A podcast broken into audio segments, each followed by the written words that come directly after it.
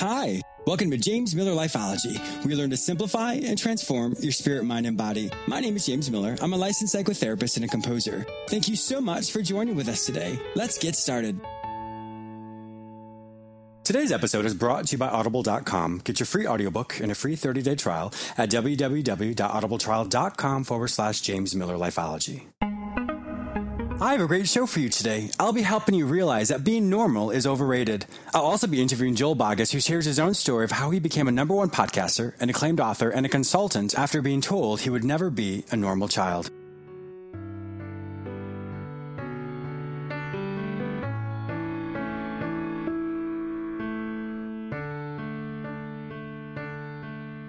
You all know me as a psychotherapist, but some of you may not yet know me as a composer.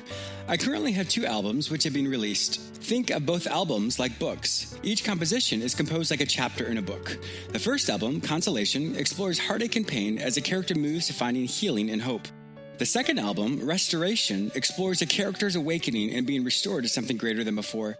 You may purchase these albums on iTunes or any other digital music store. The names of the albums are Consolation and Restoration, and my stage name is James S. Miller. The name of the piece you are currently hearing is from the second album, Restoration, entitled Farewell.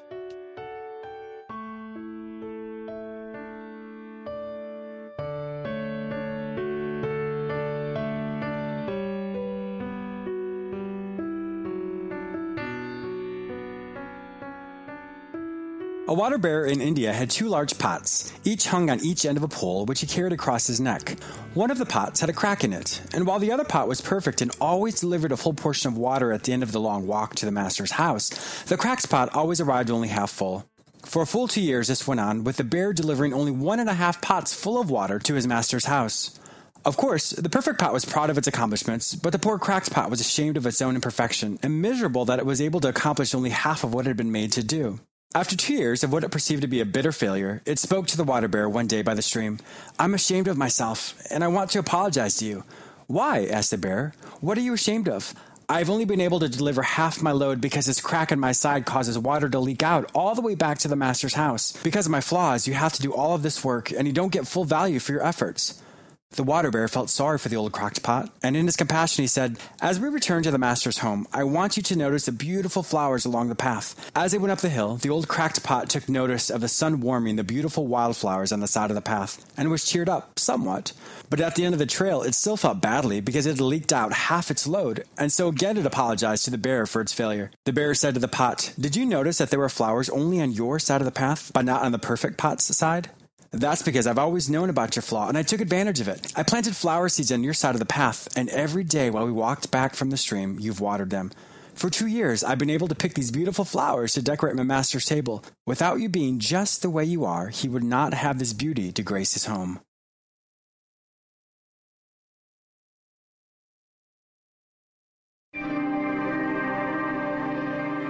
Being normal is overrated. We all have our individual fingerprints. We have our own personality. We have our own background and also our own experiences. When we're little kids and we're in school, we learn how social interactions work. We learn how groups work together. It's essentially like a small little world that we're placed in, and sometimes we just have to figure it out. For some people, they do really well with that. They really thrive, while other people, not so much.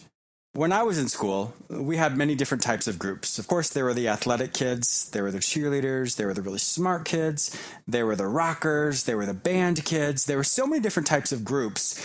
And based off of our own interests and athleticism and many other attributes, determined which group you're in. But what about those people who never really fit in? I know on a personal note, I never really fit in. I mean, frankly, I was probably weird. but just for myself, I just never really fit in. And it was harder for me to kind of find my own way. But as I got older, I was able to do that. One of the main reasons for this lesson is I want us to really understand our own individualization. I want us to understand our own gifts, our own talents, our own attributes that nobody else has. When we grow up and being in these different types of groups, we're taught to kind of conform to what the norm is. And social psychology is kind of like the law of the group. The people around you, you become like them. And it's the same type of thing when it comes to our own gifts that we have. If we surround ourselves with people who don't have the same like minded thoughts that we do, or perhaps even the goals that we have, we're going to settle for something different and we will be considered what society calls normal. Nothing wrong with being normal, but it's very much overrated. We will never be able to reach our highest potential following what the rules are of the people around us. So, going back to school, when you were around those certain people, you probably had a wonderful time, but as you got older and graduated from school, you probably changed probably had a different type of friends. You probably had a different desires and goals and hobbies that were part of your life. But it's really important for us to kind of look at the common theme that was throughout our life. For me, it was music. And I always found that people I didn't even know would come up and talk to me and tell me about their problems. So it was kind of a natural progression for me to be in the field that I'm in today. Some of us have really obvious talents. Perhaps it's with music, perhaps it's with sports, perhaps it's with computers or science. There are many different obvious ways in which people have a talent. But many of us don't realize that we all have something that's uniquely designed for us. When we compare ourselves to the people around us who may have these obvious talents, sometimes we feel less than or we feel inferior and don't realize that our talents are just as wonderful, just as unique, and just as different than the norm. I'd have some clients talk to me and say, I don't have anything that's obvious in my life. What I like to do is kind of take a step back and look at their life. For example, if you're a parent, you were specifically given that amazing child because you have exactly what you need that's different from anybody else to raise that child in a beautiful, loving, supportive home. And that may be the gift right there. That may be the talent that is so different than the norm from every other parent because you are specifically designed for that child. Some people have a gift of compassion. Anybody that they're around, they're so compassionate, they're so loving, they're so caring. While other people may be encouragers, they may have the exact word that someone needs to hear at the exact time. And many other people don't have that attribute. And I really want us to look at there's a difference between external talents that one has and then also personality attributes that other people have. But remember, no one else can be a better you. The gifts, attributes, talents that you have are kind of all formulated to be you. Sometimes we look at other people and think, I wish I had their life, or I wish I was like them. But once again, your personality traits, your background, the way you look at the world is going to be totally different than that person. And if you had that person's life, you would never be happy. You wouldn't be fulfilled. And vice versa. Someone can look at your life and say the same thing. They would like to have your life, they want to emulate you. But once again, they would not be happy because they're a completely different person. When it comes to personal development, we'll only grow as big as our friend group. Think of a goldfish. You put it in a bowl and it will only grow to the size of that bowl. Or even a plant. You put a plant in a small planter and it will conform to that bowl size because it can't grow any bigger because it can't sustain it. It's the same type of thing. When we look at the norm around us, that is that bowl, like that fish bowl or that planter. That will cause us not to be able to grow and develop into the amazing person that we are, into developing the goals and gifts that we have. So I really challenge you today look around your peers, absolutely wonderful people, of course, but are they the ones that are moving you to the direction you're supposed to go? Are they the ones who are challenging the norm around them? Are they the ones who are helping you develop your goals and your skill set? Or is that friend group the same as they were a year ago? And if they are, remember, just like in sports, you always want to play up. You always want to play up to the next skill set. Surround yourself with those people who will support you, who will love you, who will nurture you, who will love the fact that you're different. Remember, they don't talk about the people who are always the same. They only talk about the people who are outliers. They only talk about the people that are doing something different. Let that be you. Revel in the fact that you get to be the most amazing person that you can be. But when you compare yourself to the norm or what society says is normal, you will never be able to reach your highest potential. And now, a quick word from my sponsor. Audible.com is offering you, my listener, a free audiobook and a free 30 day trial at audibletrial.com forward slash James Miller Lifeology. Many of you don't know this about me, but I'm an avid reader, so this is a no brainer for me to go ahead and download any audiobook I'd like to read, specifically if I'm walking my dog, at the gym, or just even driving. In fact, my guest today, Joel Boggess, has his number one best selling book, Finding Your Voice, which is also available on Audible. Take advantage of this free 30 day trial with Audible and download his book as well today. So for you to get your free audiobook, go to audibletrial.com forward slash James Miller Lifeology. They have over 180,000 books for you to choose from, so I'm pretty confident you'll find the one you're looking for. So check it out today. I have the pleasure of introducing Joel Boggess, who is the host of the very popular podcast Relaunch, as well as the author of the acclaimed book Finding Your Voice. He is a podcast and book launch expert who one should call when they are ready to launch a number one bestseller. He will be sharing his own incredible story with us today. Thank you so much for being a part of my show, Joel. James, this is going to be so much fun. You did a fantastic job when I interviewed you on the relaunch show, and gosh, I am uh, honored to have been invited on yours. You know, I've, I've been in the radio business, gosh, it's been 25 years. and, and, and, still today, I do not take these invitations uh, for granted. It means a lot to me that you would uh, spend your time with me, but also you would uh, spend your listeners' time with me as well. So I take that seriously. Well, thank you so much. In fact, I was going to tell my listeners who hadn't yet had a chance to hear my interview on your show that I was a guest in here. So thank you for beating me to the punch on that one. one of the many things I really like about your podcast is just the whole way of, of kind of focusing on those areas in people's life and how they reframed the situation, how they found their purpose, and how they were able to overcome adversity and find their passion. And so I can't wait for you to tell your own story of how that came about, how you became an in demand coach, how you are an expert in these fields. So would you be willing to share your story with my listeners today? You bet. I'd be delighted to do it. And congratulations on the success of your show. Thank you so much. How did it start for you? Is this something that you've always wanted to do? Is this just part of your background? You know what? It, it really is, uh, James. And I've, I've kind of mentioned it a little bit a few minutes or a few seconds ago. But gosh, when I was in my early 20s, I don't remember exactly how old I was, but I was probably, you know, 23, 24. I knew everything at that point, right? I think we all do. and, you know, I, I had this burning desire in me to, to get into to broadcast and to get on radio. And then later I was in front of the camera on, on television. And gosh, I got my first job in, in part time radio. I think it was 93, 94 and was able to do that for the uh, first half of my adult life. Then I kind of walked away from the broadcasting industry in 97. And then when podcasting began to just kind of peek its head over the horizon, I. I knew that I had to be in that industry. And you know what? I needed to be a leader in that industry because by that time, the, the media bug had, had burrowed deeply mm-hmm. in, in, my skin. And it was just something that was forever in, in my blood. And kind of fast forwarding to today today, we have been incredibly blessed to work with, gosh, some of the, the top speakers uh, that are out there uh, today, mm-hmm. helping them to launch their podcast and to get it to the top spots in the uh, in the iTunes categories so that they can share their voice, sell their book, get people interested in what they have to offer, and mm. to take their career to a higher level. That's absolutely wonderful, and I think that's so great that you're able to give back like that.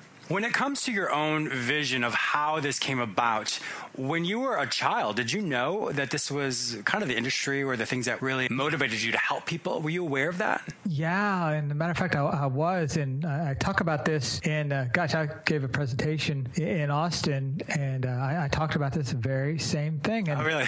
yeah, yeah. It was it was it was Christmas Day, and I was ten years old, and I was at my grandma and grandpa's house. I was at Mimi and Papa's house, uh-huh. and it was the best time of the day, at least for me. You know what time it was? It was time to open presents. and as soon as they announced that, I bolted down the hall, sat down right under the tree, grabbed the biggest box that I could find. And luckily for me, it had my name on it. yeah, that's lucky. and I ripped open that box and I pulled out by the handle this rectangular, magical looking metallic box. And you know what, James? It was my very first boombox. Really? Yeah. And from the time I turned that little power switch to on and I heard that voice coming from the speakers, you know, a voice that I would get to know really, really well, that turned on something in me. And, wow. and I just knew from that point, I didn't know how, didn't matter, but I knew from that point I was going to be in, in broadcasting at some level sometime in my life. And I, have been fortunate to pretty much spend practically half of my life behind a microphone or in front of a camera in, in some capacity. Were you were you more of a shy kid when you were young? Yeah, that's that's a good question. Probably depend on, on who you would ask. Mm-hmm. I don't think I was. I asked because many times people have this passion for them, but of course there's so many attributes in the personality that haven't yet been defined. And so I, I often find that there is a there's a difference between what somebody wants versus obviously where they are in that moment. And sometimes I find people who are more public speakers, historically, they were often very shy kids. And so it's, it's interesting for me to just to see the progression and how people change over time. And so I was just curious if that was kind of the same type of behavioral pattern or personality that you were as a, as a little boy. You know what? It's interesting because I, I've met so many people in radio, television, and actors and movies and athletes and all that. And gosh, for the most part, those those people that kind of are at the top of their game, you know, those industries that I've mentioned, generally they're they're pretty shy uh, type mm-hmm. folks that just kind of keep to themselves and all that. But when the spotlight hits them, yeah, they shine. Yeah, it's totally that, different. That wasn't the case for for me. So even though I was on the inside, I, I kind of had a personality that was different than than a lot of folks. But I'll tell you what it was, James. Now that you've kind of got me thinking about it, I th- I think because when I was a little kid and I had that near death accident that caused me to have three skull fractures and massive blood loss, according to the physicians, I was supposed to not make it during that recovery, which lasted, gosh, through my childhood wow. and even early teenage years. I think because that event left such a significant mark on, on me, obviously, uh, physically and emotionally. It was all I could do to share my voice because, you know, I had a lot of things that, that I had to overcome uh, physically and just, just in the way I acted. If I may stop you for one second, yeah, yeah. what was the actual accident? Because I don't think my listeners know what happened. Oh, sure. Okay. So sorry about that. Let me back up a little bit. Sure. When I was three, my uh, parents divorced, and I was living with my mom. Spent a lot of time living with my mom and my dad, kind of back and forth. And on a weekend when I was five, I was with my dad, kind of off in the middle of the Texas Hill Country on a nature hike. And us kids, there was three of us. I was the youngest. Ventured away from the group, and, and we ended up scaling up a, a small hill. And running parallel to that hill was a bridge. And that bridge remember I was 5 uh-huh. probably looked more like a jungle gym to me than something to be avoided. So I did what any kid would do. Of course. Yeah. In a playground. I fearlessly jumped on it. I ran to the middle of that bridge, leaned down on my stomach, and then called out to the adults who were down below. Oh my gosh. 30 feet below. Oh my goodness. And over my right shoulder, there was a rumble that happened about a quarter to a half a mile away. And that rumble, uh, James, uh, actually turned into a train. Oh my gosh. And that train is what caused me to fall or be pushed off of that bridge. By the time my dad got to the top of the bridge, and the train had come to a complete stop. I was at the bottom of that gorge. Oh my goodness, Joel. And that is kind of where the very first relaunch uh, started for me. Yes. Wow. I mean, that's, I, I, can't even imagine how terrifying that must have been. Pretty much for everyone. But uh, you know what? God was with us. Um, the emergency rescue team was able to find us. This is 42 years ago. No GPS, no cell phone, middle of the Texas Hill Country. They were able to find us. And imagine this talk about your divine and uh, heroic medical uh, intervention. I was able to make that 45 minute drive to downtown San Antonio where I would be admitted into Santa Rosa Children's Hospital where I would spend the next three weeks weeks of my life fighting for it in a coma. Wow. Were there any long lasting struggles you had from that fall? Oh my gosh, I'm 47. I, I still struggle with stuff. Uh, just you know, many of the things that happened during the recovery, the uh, the breakup of my parents, but it doesn't keep me from you know moving forward you know trying to incorporate spirit mind body the things that you talk about here here on on this show and the damage was extensive, but let me just kind of nutshell it uh, to you uh, this way. I, I lost hearing in one of my ears, still gone. Uh, when I woke up, half of my body was paralyzed. Oh gosh! So as I, as I walk down the hall, you can kind of think of a, of a person where you know their leg is asleep. Maybe mm-hmm. they're they're trying to coordinate their movements, but it's just not cooperating. Yeah, it's kind of like that. Thank God, no longer the case. But that's just one. Well, I guess I mentioned two of the the things that I had to just kind of work through. Yeah, I think uh, back to where we originally started talking, which was about you know media and all that kind of stuff. I think one of the reasons that I really wanted to to get behind the microphone is because I, am like a lot of people that listen to this show. I wanted to be heard. Uh-huh. I wanted to be known. I wanted to be understood. And I was in the back of the class. I mean, I was that kid that was picked the last for teams and you know at recess and all that stuff. So I was I was ignored a, a lot. Not because people were trying to be ugly to me, but at that time I, I wasn't the uh, the first choice. It makes sense that you would find something where you stood out. You were something different, where you weren't like the norm, like your peers at school and so it would make makes perfect sense on this side, hearing your story of how you've taken that and you've become something that's been incredibly wonderful. You know, it's it's amazing that you mentioned that you know, outside the norm or not not the norm because on one of my doctor's reports, my parents saved all of my doctor's reports And as I was writing the book, Finding Your Voice, which kind of documents the event that I just described, plus a little bit of the recovery, and then also some of the rock solid solutions that I've kind of learned and developed since then, and what I help other people with uh-huh. as well. One of the doctor's reports said that, quote, don't expect Joel to live a normal wow. life. And, and my wife and I kind of look at each other and we chuckle when we think about that because there is nothing, James, normal uh, uh, about this guy that you're talking to. Yeah, but you know, I, I, love how everyone has a different connotation of what a word means. The world may say normal is means something as far as what the dictionary would say, but just as you said, God had a final say in this, and so yes, you're not living a normal life from what the world would see, but it has a positive connotation, it has a miraculous connotation, it has a, a wonderful connotation more than what people would ever have originally thought. One of these days, I need to look up the the doctors who sign those reports uh-huh. and and the medical team that was in attendance because I mean those are the heroes that, that saved me and even if it was a saving from their own skepticism. I think that's absolutely wonderful. I think as a as a provider myself, when I get a random message from a previous client or a patient and just hear how the odds are so against them and this is who they are now. I, I as a provider, I love to hear those things, and so I think even if you were able to find who those people were, I think that would be a, a wonderful testimony for them as well as they were part of that miraculous uh, journey that you had. I really need to do that. You know, there's no way that they could have, have, forgotten. So, you know, going back to the whole thing, if you found your voice, you didn't become the normal child, I suppose, that, that your peers were, and you went in a different direction. As you became the expert in that, how do you use your own experience of finding your voice, finding your passion? How do you really instill that in the students that you may have or the clients that you teach or when you speak? How do you really have that be a part of the foundation of who you are? I think it's easy for me to create a safe space with, with people, just like it is uh, for you because you've you've been you know doing psychotherapy for, for a long time. So uh-huh. you, that is an acquired skill, and I, I, think it was innate to a degree, but has also been acquired to me just because I am an open book and I share a lot of things that have happened with my growth and, and recovery and the things that were going on as my parents were trying to rebuild their stuff. Because mm-hmm. not only did they almost lose their only child, but they were trying to heal from a broken relationship at the time. Yeah. And so I, I have no problem uh, sharing that because I, I know that it can be a bridge. No pun intended, of course, which is interesting oh, yeah. because oh, that's yeah. how, because yeah, that is how everything that's how everything started for you. Yeah.